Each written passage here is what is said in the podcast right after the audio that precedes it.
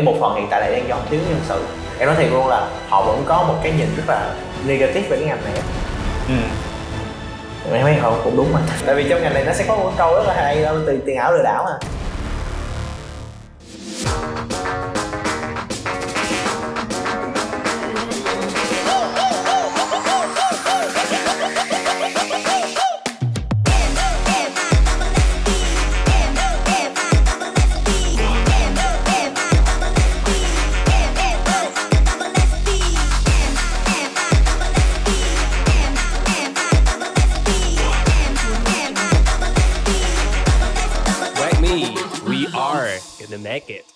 Hey, chào mừng các bạn đến với WAGMI Podcast Series. Đây là chuỗi podcast về những câu chuyện, ý tưởng, cơ hội và thử thách của Web3 Industry do những con người làm việc trong ngành trực tiếp chia sẻ. Nào, còn chần chờ gì nữa? Let's jump into it. Xin chào tất cả mọi người đã quay trở lại với WAGMI Podcast ha. Thì ngày hôm nay thì Sơn rất là vinh dự khi mời được một cái người, một người em và một người bạn đến tham dự cái buổi podcast của mình ngày hôm nay. Thì xin giới thiệu cho mọi người, đây là Vinh. Vinh hiện tại là Community Manager của sàn giao dịch OKX. Xin chào Vinh. Dạ, xin chào. Rất vui khi mà em đã đến tham dự cái buổi ngày hôm nay, là cũng một cái không gian rất là, không biết nữa, chill à. Xung quanh đây là cây cỏ đúng bây giờ đó. Cây xanh. Thì trước bắt đầu thì em có thể giới thiệu một chút về bản thân mình cho các bạn khán giả biết về em không Vinh? Dạ vâng. Thì em là Vinh Phạm, hiện tại em đang là admin của cộng đồng OKX Việt Nam. Thì công việc chủ yếu của em là quản lý cộng đồng người dùng của cái sàn OKX tại Việt Nam, và cũng như là giải đáp như hỗ trợ các thành viên khi mà sử dụng cái sàn giao dịch mình. Dạ, công việc hàng ngày chủ yếu của em là xoay quanh về cái chủ đề đó. Dạ. Thì em có thể nói sâu một chút về cái công việc mà community manager của em kỹ hơn không? Có nghĩa là ngoài em đang chăm sóc những người trong cộng đồng đó, thì dạ, em có thể là những đó là cái daily work của em nó như thế nào? Em ban đầu suy nghĩ nó sẽ giống như là một công việc, khi mà nghe về community manager thì nó nghe hơi to về chức manager, nhưng mà thực chất là khi mà em bắt đầu làm việc ở đây thì là một community manager thì em nghĩ là nó sẽ, công việc của nó khá giống với lại một cái ngành về marketing ấy. Tại vì em không chỉ là người quản lý về cộng đồng, giải đáp những thắc mắc của khách hàng, nhưng mà một phần nào đó em cũng phải là một người đưa cái thương hiệu OKX đến rộng rãi hơn người dùng Việt Nam. Cho nên một phần nào đó em nghĩ là nó có liên quan tí xíu về marketing. Và công việc hàng ngày của em là em cũng sẽ hợp tác với lại team global bên nước ngoài. Thì tại vì hiện tại là team Việt Nam tụi em là làm việc remote, cho nên là tụi em cũng giao tiếp thường xuyên với lại team global để thứ nhất là cái thông điệp và những cái marketing của OKX nó liền, nó thông suốt với lại bên Việt Nam, và cũng như là tụi em come up với những idea cho nó cho cái OKX Việt Nam nó nổi tiếng hơn. Tại vì ở Việt Nam Binance nó nổi trội quá rồi, thì tụi em cần làm những thứ để mà cho người dùng thấy là cái sàn tụi em nó nổi bật và nó uy tín, kiểu như vậy. Yeah. Vậy thì trong cái quá trình mà em xây dựng cái hình ảnh của OKX đến Việt Nam á, thì yeah, em thấy là những cái challenge nào mà em đang cảm thấy rất là lớn khi mà em đang làm cái công việc này? Dạ. Yeah. Nhất á là về những thử thách á, thì đầu tiên là tại vì thực chất ra em đến với công việc này là em chưa có kinh nghiệm gì về công ty manager luôn. Em xin thú thật như vậy. Tại vì thật sự là cái lúc mà em trước khi làm community manager ở đây thì em làm BD cho một cái dự án startup về crypto Việt Nam. Thì em apply vào và em chỉ kiểu như là có những cái gì mình hiểu biết về trong ngành đó, thì em chia sẻ và họ đồng ý cho em vào.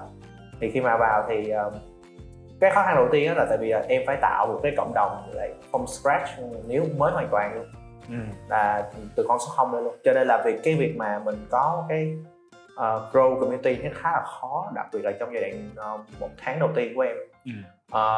Và thứ hai là tại vì em kiểu như là em là trẻ giấy trắng luôn, cho nên là em phải học hỏi nhiều từ các đồng nghiệp, cũng như là phải xem đối thủ của mình, họ tiếp cận như thế nào và họ làm những chương trình gì. Nói chung là kiểu như là em phải dành thời gian research rất là nhiều để em come up những cái idea và phát triển lên dần. nhưng mà em nghĩ là những cái gì mà nó thử thách thì nó gây cho mình sự thú vị đó. Tại vì trong công việc, nếu mà đến một cái giai đoạn mà anh cảm thấy là ngày nào cái công việc nó cũng như vậy và anh cảm thấy là mình quá quen thuộc đó rồi, thì em thấy công việc, em nghĩ là công việc nó sẽ rất là nhàm chán. Thì đến giai đoạn hiện tại em vẫn rất là háo hức khi làm việc, tại vì kiểu như là ngày nào cũng có một cái mới để mình học á.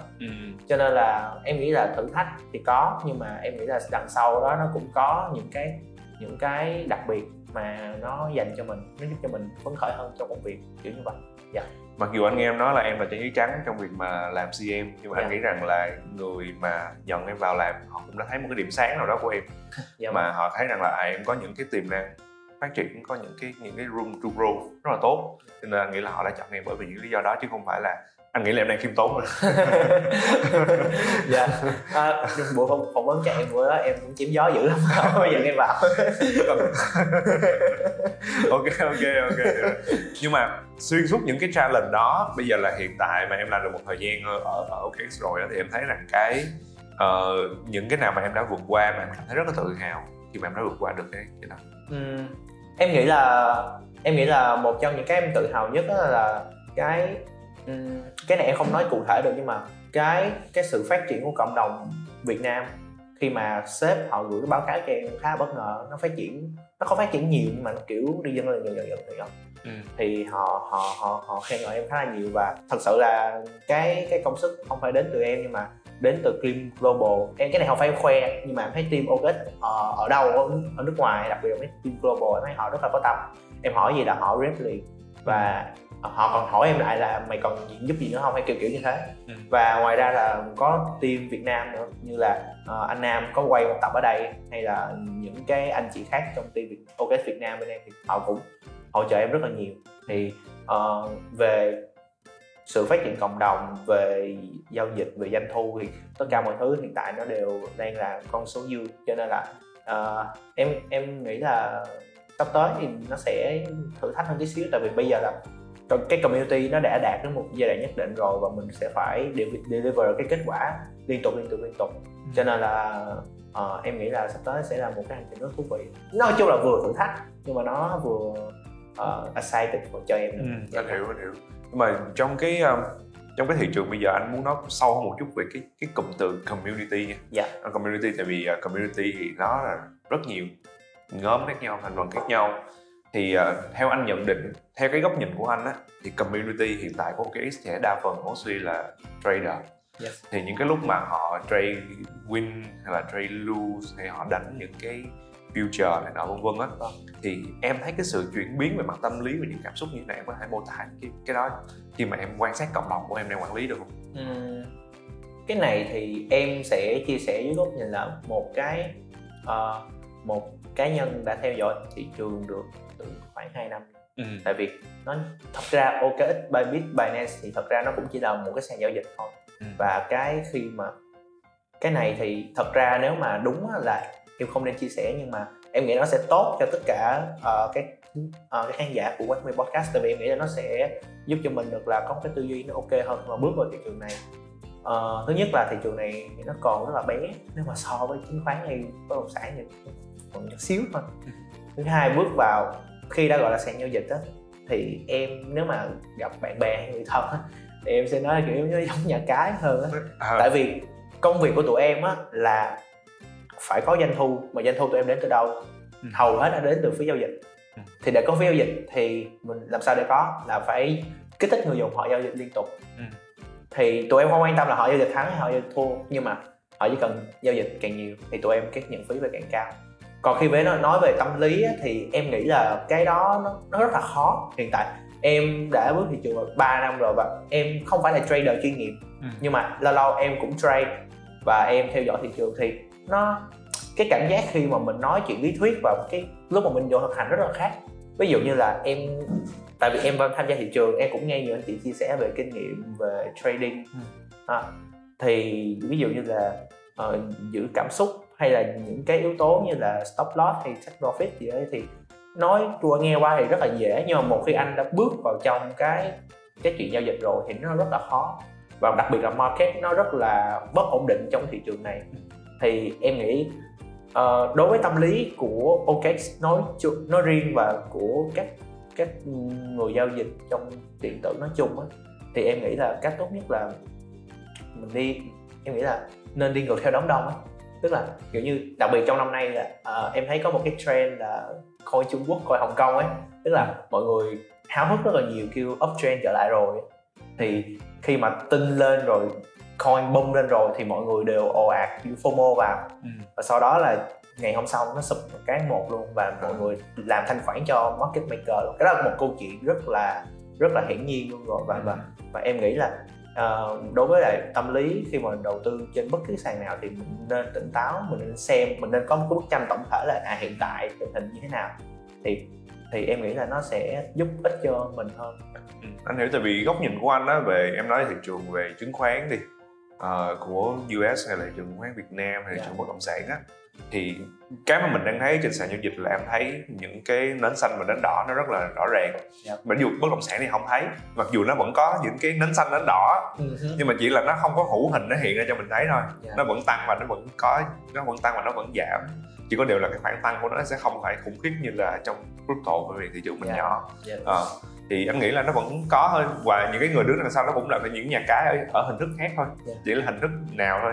Thì quan trọng là các nhà đầu tư họ cũng phải học hỏi những cái kiến thức và những cái kinh nghiệm thật sự để họ đầu tư cái mảng này, bất động sản hay chứng khoán Việt Nam hay là kể cả cryptocurrency. Nhưng mà khi mà em làm bắt đầu mà em community, anh hỏi thử một cái, em có cái trường hợp nào mà em biết một cái người nào đó mà họ mất rất là nhiều tiền trong việc mà trade, mà em có bao giờ có cái câu chuyện nào liên quan tới một cái thành viên nào trong cái community của em không, mà em cảm thấy rằng là nó giữ lại cho em một cái cảm xúc gì đó? Những câu chuyện đó thì thông thường là họ sẽ nhắn tin riêng cho em nhiều hơn, chứ họ không có mạnh dạng nhắn tin trên cộng đồng.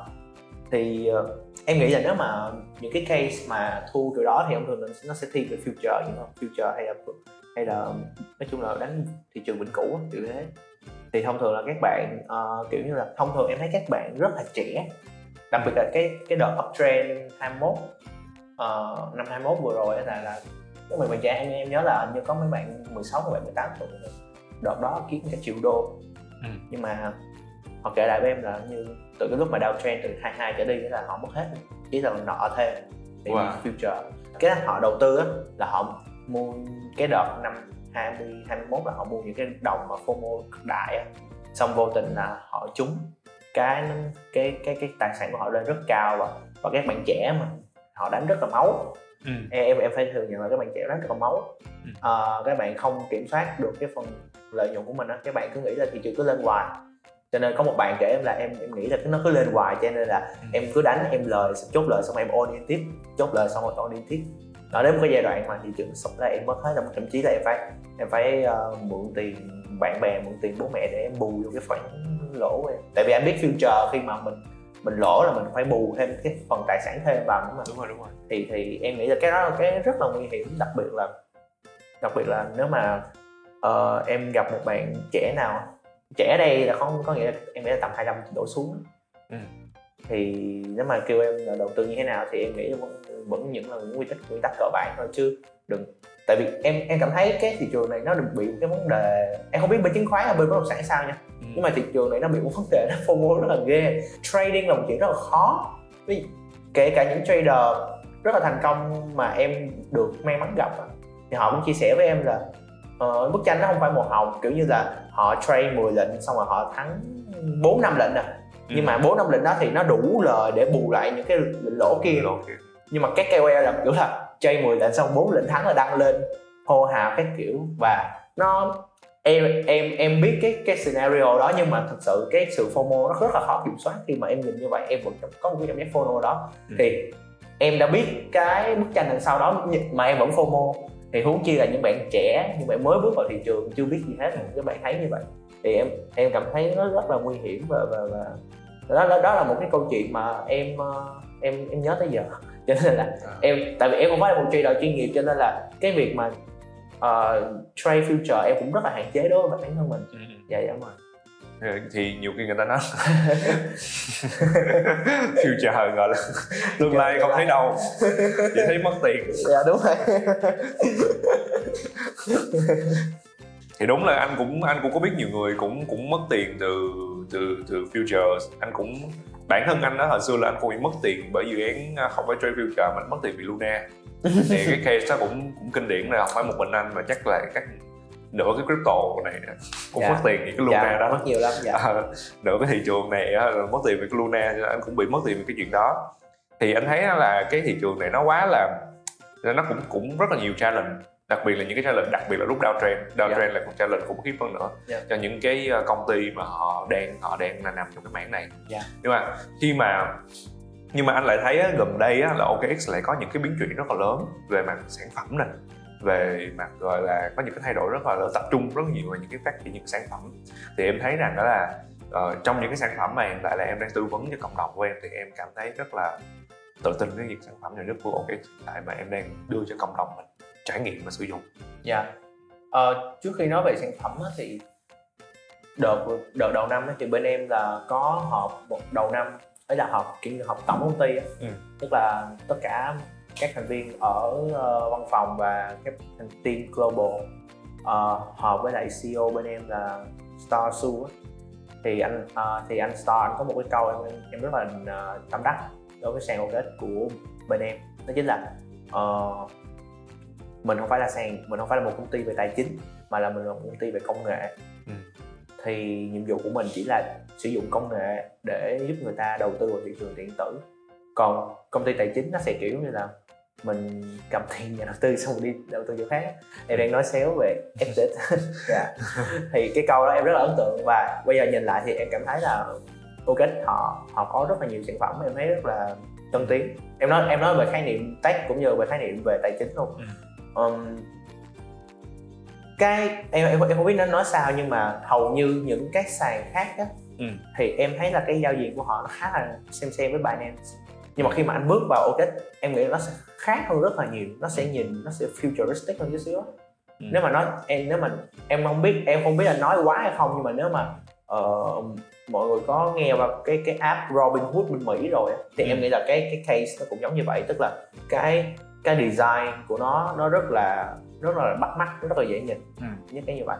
Thứ hai là cái này thì em trong một buổi EMA với lại BD anh Nam có quay tập với mình á, thì anh cũng chia sẻ khá hay, tức là với tư cách một trader thì OKX họ có một cái tab quản lý rất là seamless, một cái experience rất là seamless để giúp cho họ có thể nhanh chóng quản lý được cái khoản đầu tư của mình. Tại vì thông thường pro trader họ cần cập nhật liên tục, anh không biết là giây này và giây sau cái profit, cái P&L của họ nó sẽ đổi rất là nhanh.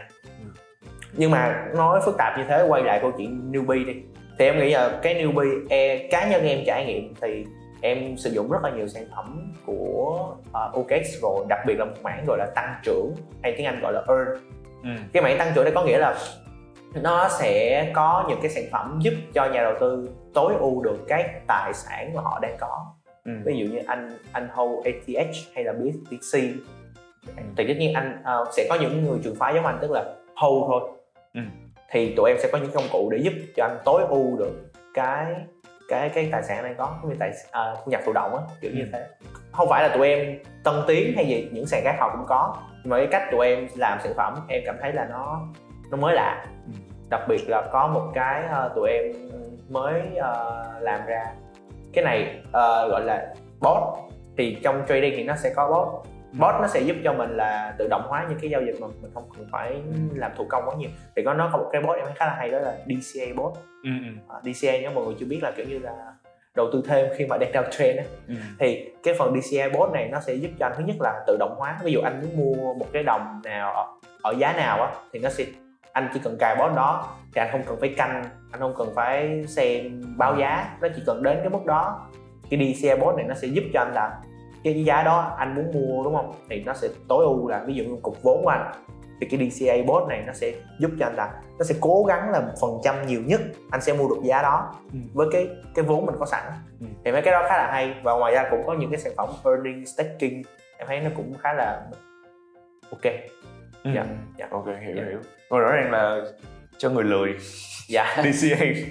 DCA, tại vì mọi người vẫn nói là cái cụm từ là DCA trong thời gian ví dụ downtrend là mọi người sẽ DCA rất là nhiều, đặc biệt là những người không có thời gian đi trading mỗi ngày, họ sẽ dùng cái công cụ DCA làm để giúp mình. Nếu mà có cái công cụ support cho DCA nữa thì nó giải quyết cái vấn đề phải suy nghĩ coi khi nào là DCA.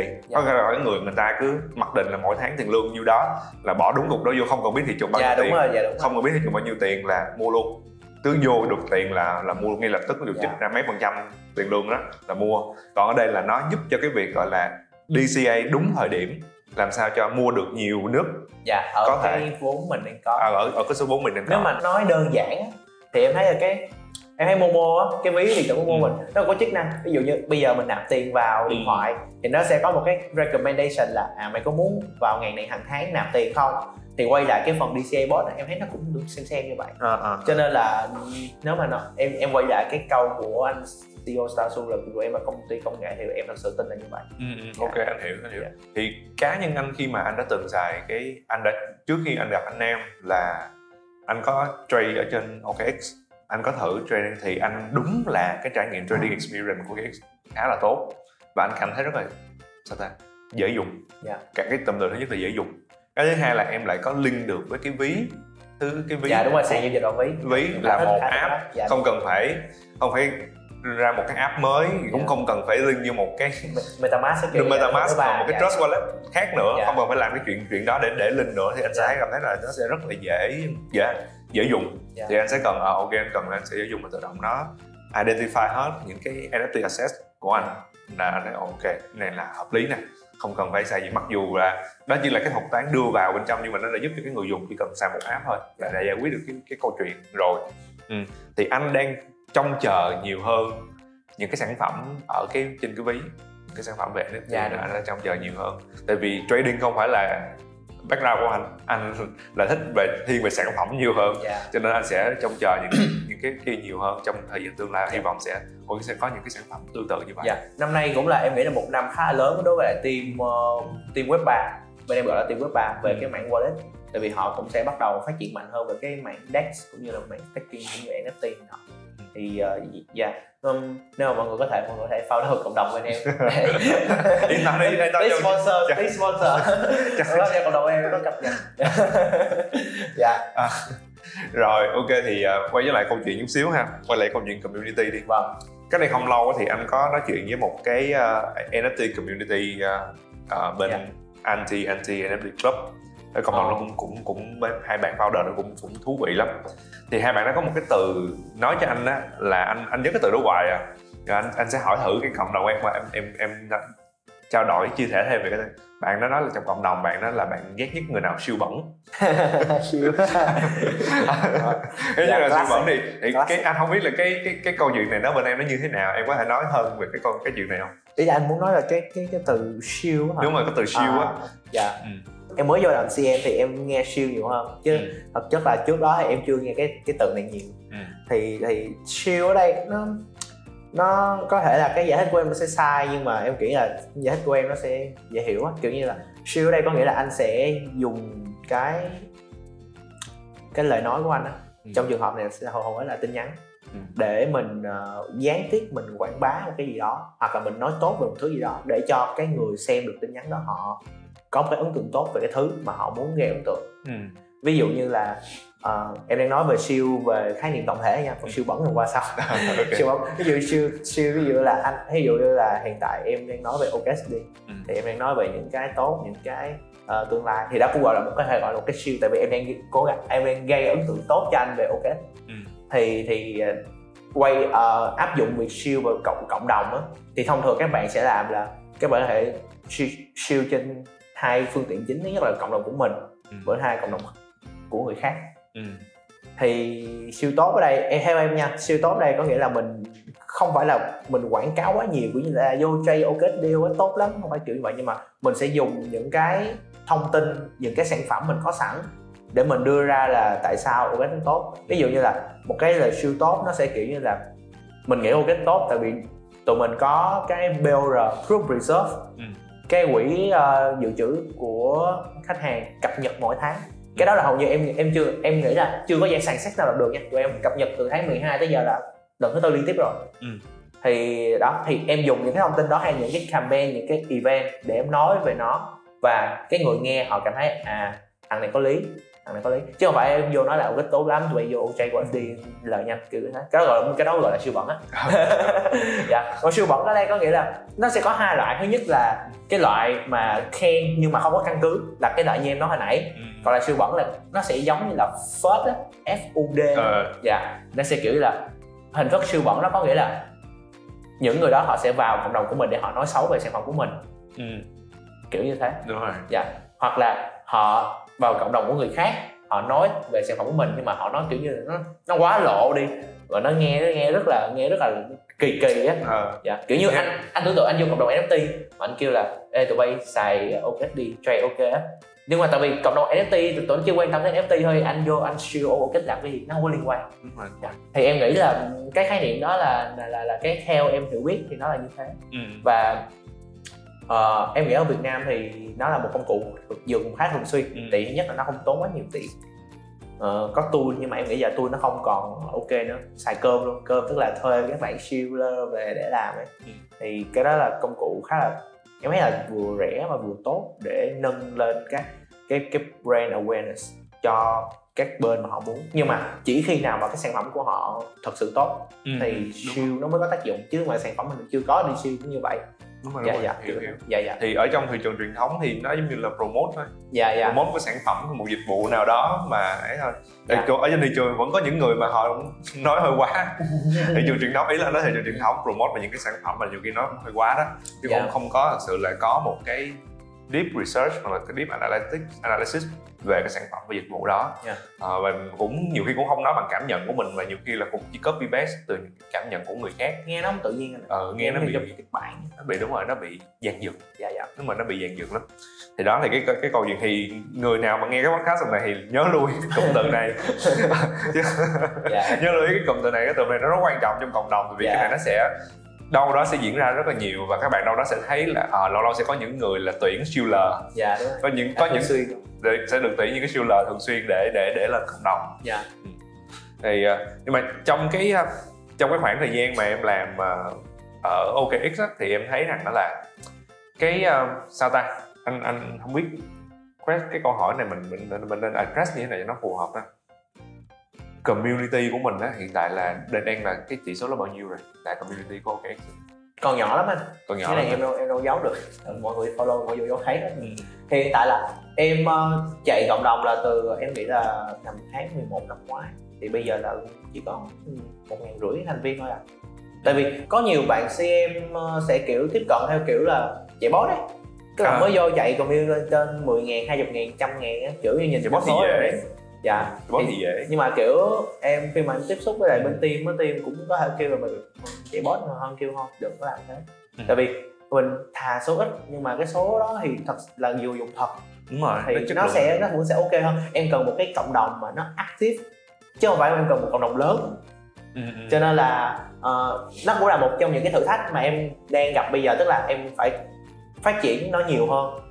Nhưng mà em cảm nhận được là cái việc mà member nó nhỏ, nó không phải là một cái gì đó quá lớn, quan trọng là em giữ được cái sự uy tín của những active cho cái cộng đồng đó thôi. Em nghĩ nó là cái ok rồi.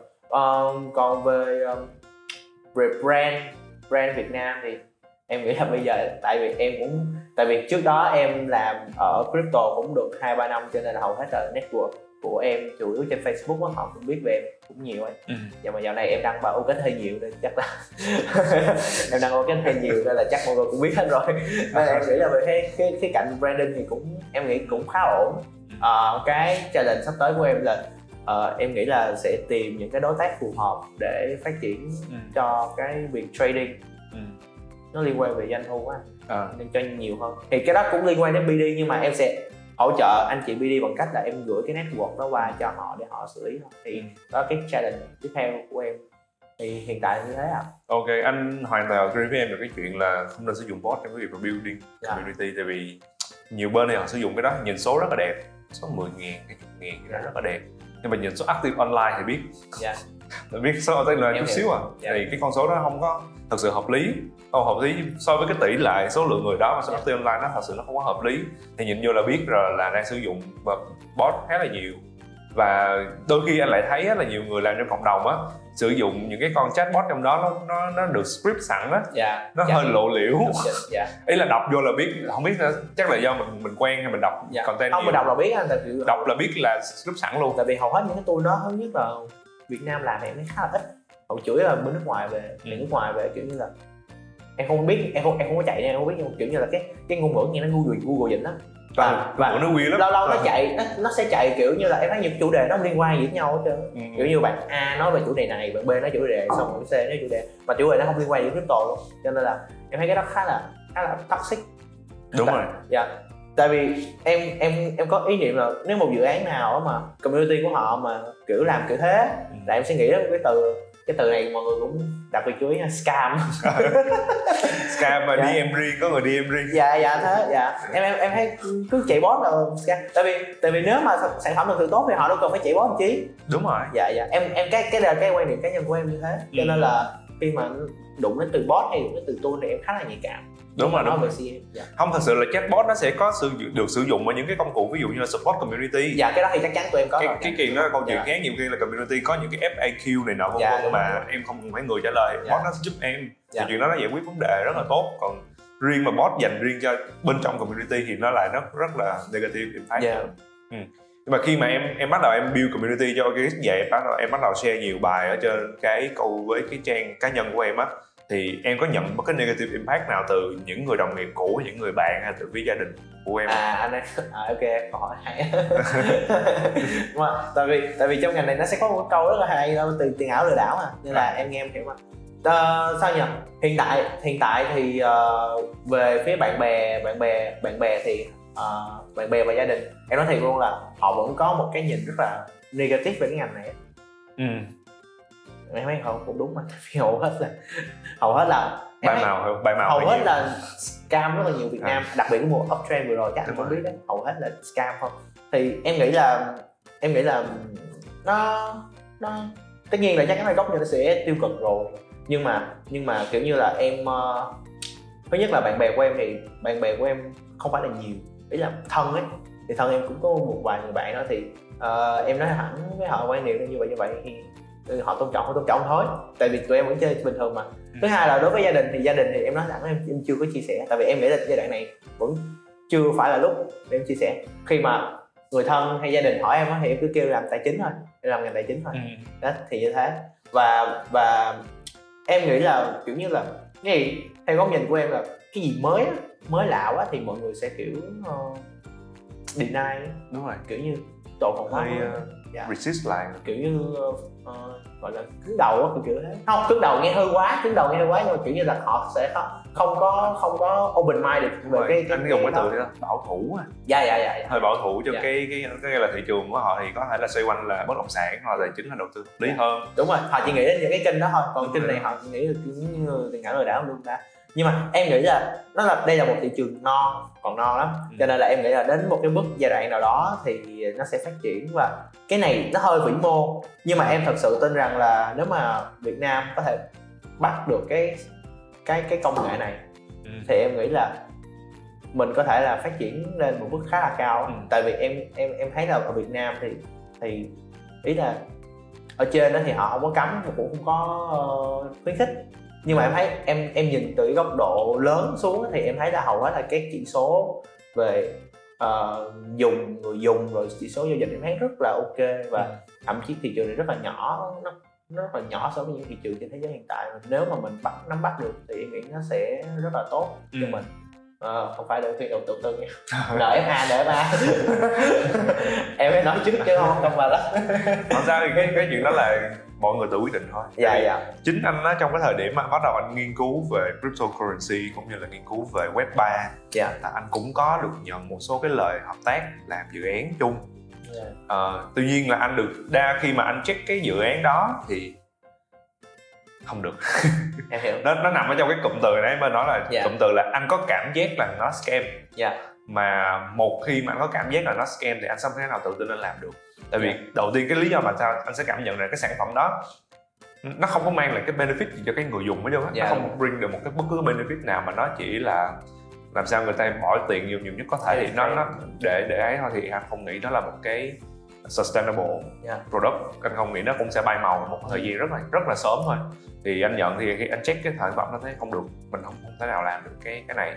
Và cái mà anh sợ nhất là ví dụ như mình lỡ làm được cái công ty đó, mà cái công ty đó lại scam chính những cái người mà trong network của mình thì rất là mệt. Bởi vì công việc của anh vẫn là làm marketing, cho nên là anh sẽ không thể nhận được, even là họ có offer nhiều tiền thì dân nữa mà cũng không thể nhận. Tại vì mình sẽ mất đi cái gọi là cái đạo đức của mình, uy tín của mình nữa. Cho nên thôi bây giờ thà mình không có tiền lúc đó để sau này mình có được những cái khác, còn hơn là có tiền lúc đó rồi cuối cùng là sau này mất những cái khác. Thì em nghĩ là đó là cái chuyện trade off nó xứng đáng. Thì đó cái câu chuyện mà uptrend đó mà không phải năm uptrend năm vừa rồi không, uptrend đợt 2017 2018 cũng vậy. Em chưa bước vào thị trường giai đoạn đó này. 2017 2018 cũng vậy. Không, đúng thời điểm anh không có bước vào thị trường thì điểm anh cũng có biết nhiều người cũng có nhiều cái dự án scam mà không phải scam ở Việt Nam. Tại vì nếu mà nói ở Việt Nam không cũng tội Việt Nam, ở nước ngoài thì có scam nhiều. Nước ngoài scam nhiều lắm. Tại Việt Nam mình nghe Việt Nam nên mình nghĩ scam. Tại vì trong Việt Nam mình nghĩ là Việt Nam scam này nọ vân vân thôi, chứ thật sự không phải ở đâu cũng có dự án scam hết. Thì đó cái chuyện nó rất là bình thường trong cái thị trường mới như vậy, khi mà chưa có bất cứ một cái regulation nào nó rõ ràng tôi chấp nhận. Em có thể chia sẻ không? Thêm một cái cạnh được thoải mái. Ý là em muốn, tại vì mục đích em đến cái show này, ý là không phải nói về em không á, nhưng mà em cũng muốn show một cái khía cạnh về nghề nghiệp ấy, về career ấy. Tại vì như em nói ngay từ đầu á, là em đến đây từ bằng trang giấy trắng. Thì em nghĩ rằng là và em nói luôn là cái ngành này em nghĩ là so với những ngành truyền thống thì cái thu nhập của nó khá là cao. Em nghĩ một phần hiện tại là đang do thiếu nhân sự, cho nên họ willing trả khá là cao. Cho nên là em nghĩ là nếu mà các bạn nào mà đặc biệt là có background marketing muốn tham gia ngành này thì em nghĩ nên. Thì em nghĩ cách tốt nhất là cứ apply nhiều vô. Tại vì trước khi em vào được OKX đó, em apply chắc một ngày em apply chắc hàng chục công ty. Apply nhiều lắm nên là xong rồi có công ty nào interview thấy ok thì em vào, còn không thì thôi. Thì OKX em lý do vào tại vì thứ nhất là nó là sàn, thứ hai rồi ý là về uy tín thì em không nói rồi. Và đó cũng là bước quan trọng nhất khi mà tìm một cái công ty trong cái ngành này đó. Đúng rồi. Tìm một công ty mà không cần phải lớn như bên em, nhưng mà ít nhất họ cần phải có sự uy tín. Thì cái uy tín đơn giản nhất đó là nhìn vào cái cách họ làm. Em nghĩ là về một cách nào đó nhìn nó cũng giống như cách một công ty truyền thống họ làm. Đúng rồi, nó cũng khá giống, nó cũng khá giống, không khác gì trơn á. Cho nên là em nghĩ là có một cái góc nhìn như thế và open mind ra tí xíu nữa mà nên thử ngành này thôi. Thì anh nghĩ nó đơn giản là cái công thức của một cái công ty đó là sản phẩm hoặc dịch vụ. Sản phẩm dịch vụ đó hiện tại nó được enable bởi blockchain hoặc là công nghệ gì đó. Thì công ty truyền thống nó cũng là như vậy. Bây giờ là chỉ có thêm là tôi add cái phần blockchain vào cái này để nó transparent, immutable này nọ vân hơn thôi. Chứ anh thấy quay lại product service nó bring được cái benefit gì. Và nếu như bản chất là ban đầu nó đã bring được cái benefit từ đầu rồi thì không vấn đề gì, nó không phát triển chứ hết. Cũng thú vị ha. Em là anh nghĩ là em hầu Gen Z đúng không? Em năm nay tháng 3 này là em tháng 3. Wow, đây là còn rất trẻ. Em đánh lừa ra rồi đúng không? Tại vì kêu đầu em nhìn anh tưởng em làm 6, 7 chứ. Anh nghĩ là em tầm khoảng, anh nghĩ em Gen Z là đầu Gen Z. Gen Z là như 96, 97 e vậy thôi, em nằm khúc giữa rồi, em 2000. Em 2000, anh nghĩ là em khoảng 97, 98 đầu Gen Z. Thôi nhưng mà rõ ràng là em là làm CM mà làm cho cả OKX nữa, mà trong thời điểm cái tuổi em trẻ như vậy là rất là talented đối với nhận định, đối với góc nhìn của anh rồi có cái cơ hội mà làm việc với cái một cái thằng dự định lớn như vậy. Thì một câu cuối thôi. Em có một cái lời khuyên nào cho một là cho hai đối tượng, thứ nhất là người muốn theo đổi cái career này làm CM, thứ hai là có lời khuyên nào cho cái community người nào sắp tới sẽ tham gia thị trường này, những cái bạn mà trẻ như em á? Ý là anh đang nói là về một, thứ nhất là về career là CM, thứ hai là cho các bạn muốn tham gia thị trường này đúng không ạ? Đúng rồi. Em nghĩ là về cái lời khuyên đầu tiên cho các bạn CM á thì như em nói ngay từ đầu á là thứ nhất là mình cái gì cũng vậy, mình tại vì mình đem đến kỹ năng cho người ta để mình nhận tiền về, nhận tiền lương về, thì tốt nhất là mình nên tìm hiểu cái dự án nó kỹ. Em có một cái sai lầm hồi đó là em thấy công ty nào ok lương cao là em cứ vô làm, xong rồi công ty đó công ty scam. Cho nên là em nghĩ là cái quan trọng nhất là nên coi cái background và cái công ty đó như thế nào, CEO ra sao và cái tình hình của họ như thế nào. Em nghĩ đó cái quan trọng nhất luôn. Và cái khi mà một khi đã làm CM rồi thì nó sẽ CM ở trong ngành crypto, em nghĩ nó sẽ quay lại vào câu chuyện là giao tiếp, hoạt động và cộng đồng. Em nghĩ là nó sẽ xoay quanh đó thôi. Tại vì hầu hết là mọi người tham gia crypto là kiếm tiền cho nên là em nghĩ là mình chỉ cần có được một cái nhìn là làm thế nào để tạo giữ cho cái cộng đồng mình active, giao tiếp thường xuyên và mình tạo những cái mini game, những cái trò chơi giúp cho họ cảm thấy phấn khích, thì đó là một cái điều thành công của CM rồi, chứ nó không cần phải quá to lớn rồi phải branding hay là phải marketing gì đâu. Thì cái đó là mình cho CM. Còn nếu mà mình tham gia thị trường thì em nghĩ là nó sẽ có những nguyên tắc cực kỳ cơ bản luôn. Thứ nhất là nên tìm hiểu trước kỹ trước khi đầu tư, tức là nhưng mà nó không phải là kiểu sáo rỗng kiểu như em hay nghe cái tìm hiểu trước khi đầu tư, có nghĩa là mình phải hiểu những gì mình sắp đầu tư, chứ không phải là mình nghe một thằng bạn đầu tư cái con này xong rồi ít trăm lần cái kiểu thế xong vào. Phải thật sự hiểu là gì. Và thứ hai là em nghĩ một cái bước cực kỳ quan trọng luôn, tại vì em đã mất rất nhiều tiền trong thị trường này, nhất là trước khi muốn kiếm tiền phải giữ tiền trước. Nó sẽ mình phải tìm hiểu được là có những quy tắc cơ bản nào mà để giúp mình tránh lừa đảo, tránh mất tiền, tại vì cái ngành này là scammer everywhere. Dạ, đó thì cái đó là cái quan trọng thứ hai. Và thứ ba là mình luôn invest những gì mà mình sẵn sàng mất hết.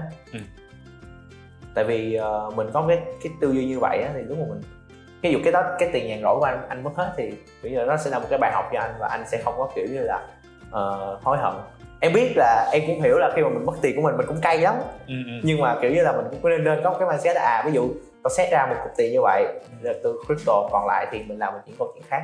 Thì nếu mà thành công thì ok, mình tìm hiểu thêm và mình thêm vốn vào, còn không thì thôi mình học theo mình cá sao vậy, lúc đó là cái quyết định của mình. Nhưng mà nên có một cái tư tưởng như thế chứ đừng có all in. Em đã gặp rất nhiều bạn trẻ all in mà mất hết tất cả rồi, nên là em nghĩ cái đó là cái quan trọng nhất. Ok.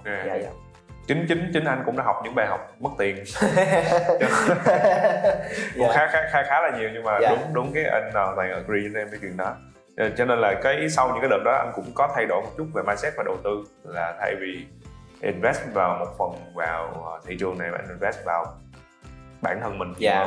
Dành thời gian invest bản thân mình, muốn lấy tiền của mình để đầu tư vào bản thân mình thì mình sẽ thay đổi được nhiều thứ hơn, mình control được cái câu chuyện đó. Ok, rất là cảm ơn em khi mà đến tham gia cái buổi ngày hôm nay. Và hy vọng là cái buổi này sẽ air rất là sớm để mọi người có thể nghe được cái câu chuyện của Vinh ha. Rồi, cảm ơn Vinh rất là nhiều. Xin chào và hẹn gặp lại các bạn cho những tập WAGMI Podcast tiếp theo ha. See ya. WAGMI, we are gonna make it.